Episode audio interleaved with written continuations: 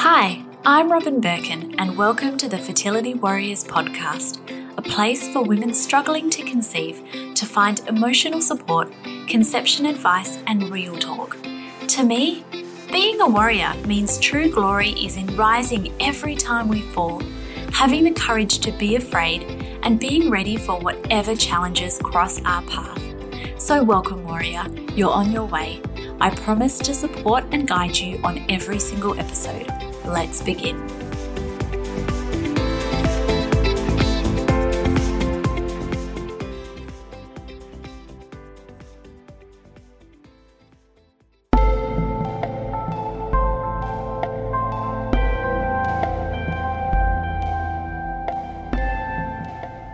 Hello, and welcome to the Fertility Warriors podcast. My name is Robyn Birkin. I'm the author of the blog Modern Day Mrs. Uh, I'm the author of the book Screw Infertility, and I have another one that is called Fertility Warrior in the Kitchen, which is all about uh, how to make sure what you're eating and things like that is maximizing your fertility, and also with a heap of recipes in there as well, because you always need recipes. Uh, and obviously, I also have this podcast. I thought I would just start really quickly today by letting you know that on the blog, so moderndaymrs.com, I've just been working on um, like a library of free things for you to download. Uh, so it's for subscribers, uh, and I've got seven PDFs and counting. So some of them are just one pages, some of them are a couple of pages, one of them is a whopper, uh, and that one is the one that I've just launched, which is called um, how to support your loved one through infertility.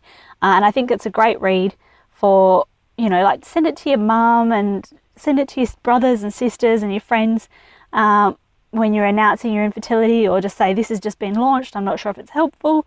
Um, but it goes through Infertility 101, uh, like how babies are made, the statistics of infertility, uh, and it's all sort of from the perspective of someone who has gone through it before i.e., me. Uh, and I've tried to explain it all in plain English. Um, so I think it's actually a really good read for any of you guys as well. Uh, but for loved ones, it just might help them stop them asking questions and things like that. It also then has, um, you know, what not to say or do with someone with infertility, what to say to someone, because then probably after reading that, not to be like, what the hell do I say to help my friend? Uh, and then the end bit is like possible gifts uh, and things like that to show someone that you care. Anyway, that's free. It's more than 20 pages long. I don't know how many pages it came to, but it's quite a decent book. Uh, and that's free for anyone who is an email subscriber of Modern Day Mrs.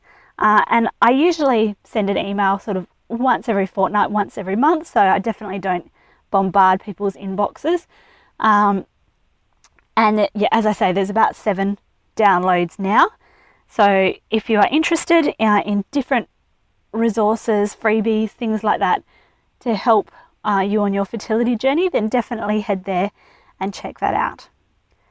What I'm talking about today, though, is about what to expect at your first appointment at a fertility clinic. So, I've, we've had this question uh, quite a few times in our Fertility Warriors support and chat group, which is a free Facebook group that any of you are welcome to join. Um, and I thought it was probably quite an interesting question. And a lot of people start off thinking, oh my God, I'm petrified, I'm nervous uh, about this first appointment. Um, and I can't really remember how I felt because it was a few years ago now. But I definitely think that if you're nervous, don't be. Be pumped. I think you should be really excited about this first appointment at the fertility clinic because finally, you know, if you've been there in the dark trying to figure out what the heck is going on, why am I not falling pregnant? This is the shittest feeling in the world and I don't know why this isn't happening for me, then this is a great chance for someone else to have a look, someone who's an expert, who has studied for years and years and years, who knows what they're talking about, knows what to look for, and can take some of that pressure off your shoulders and say, do you know what? Leave this with me.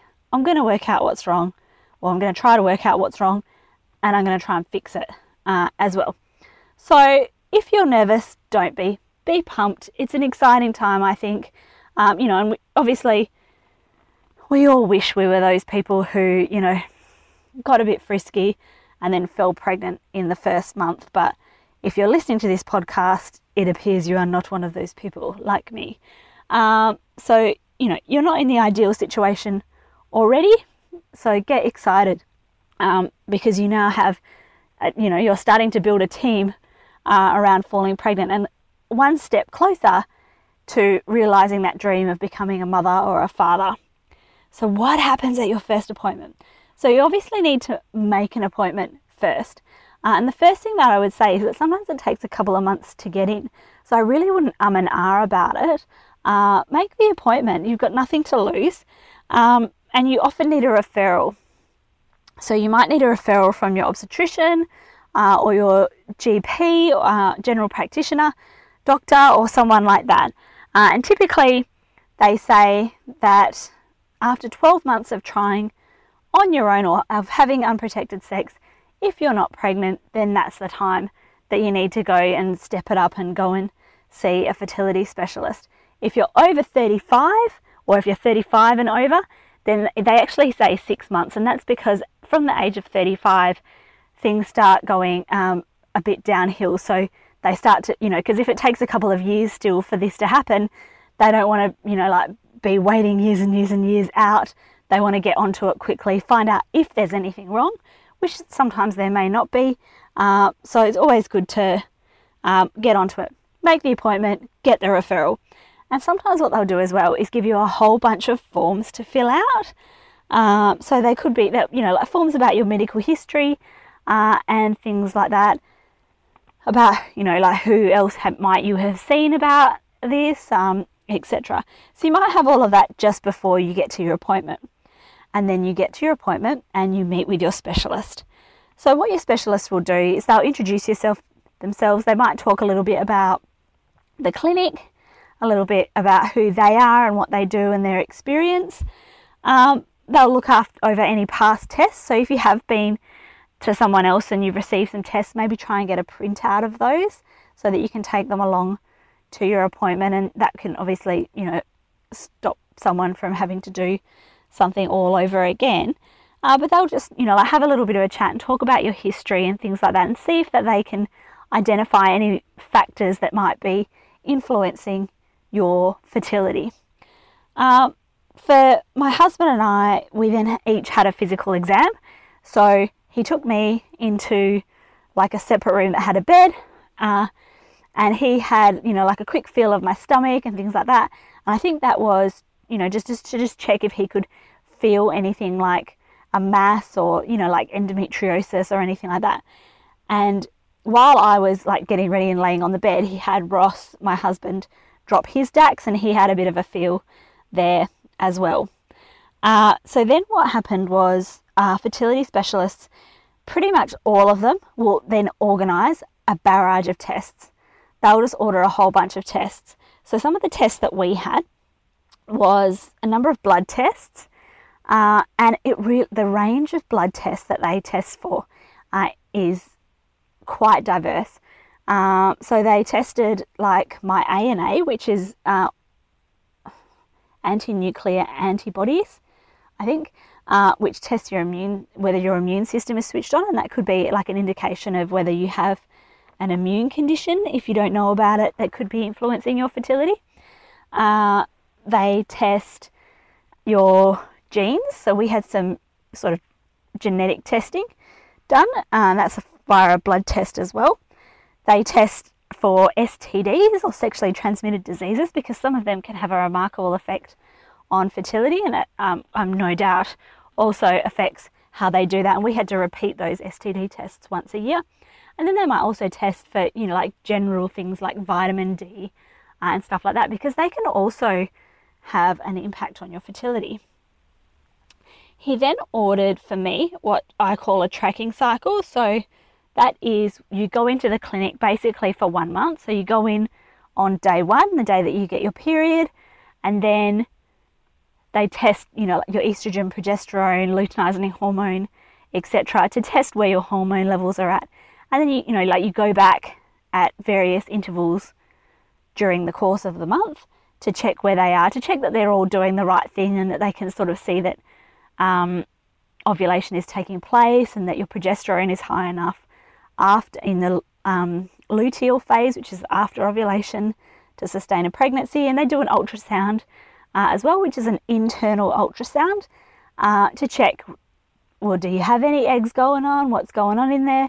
Are they ripe? Does it look like one of them's ripening? Uh, Etc. And what's your uterine lining looking like?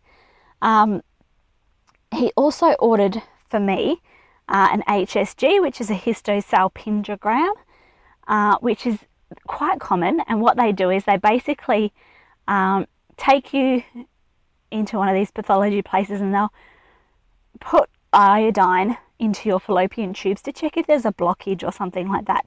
Uh, and it kind of shows up on these x-ray kind of things to let them know uh, if that's there. It's not the most painful thing in the world, but it for you know like a good 30 seconds or so, I was like, oh my god, this really really hurts. But it was uh, fine after that, and it's not it's not any kind of surgery or anything like that. Um, and for my husband, they ordered a sperm test. So there's a number of other tests that they could run.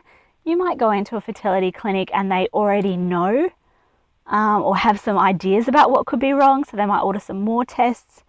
And really, every appointment is unique based on people's factors. If you're overweight, they may talk uh, to you about the impact of that on fertility.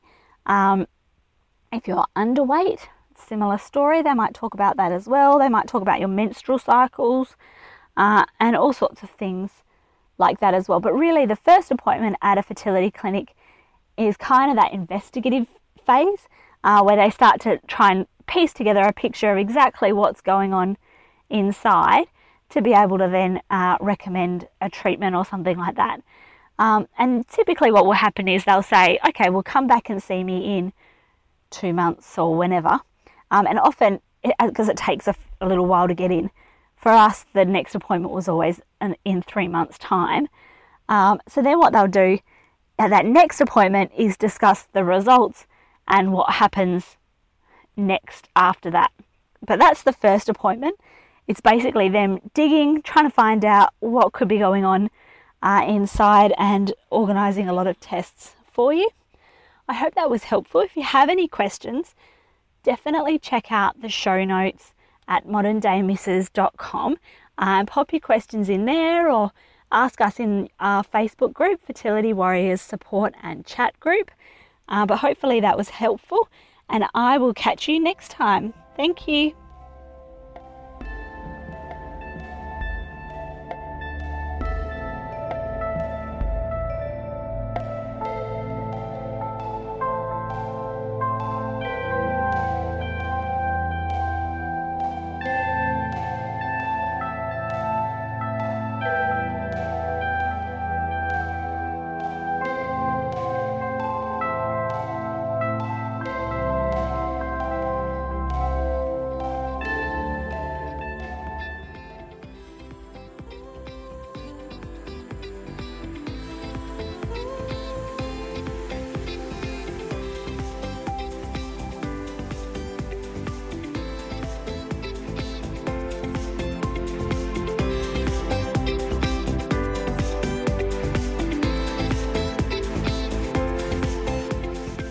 Thank you for listening to the Fertility Warriors podcast with me, your host, Robyn Birkin.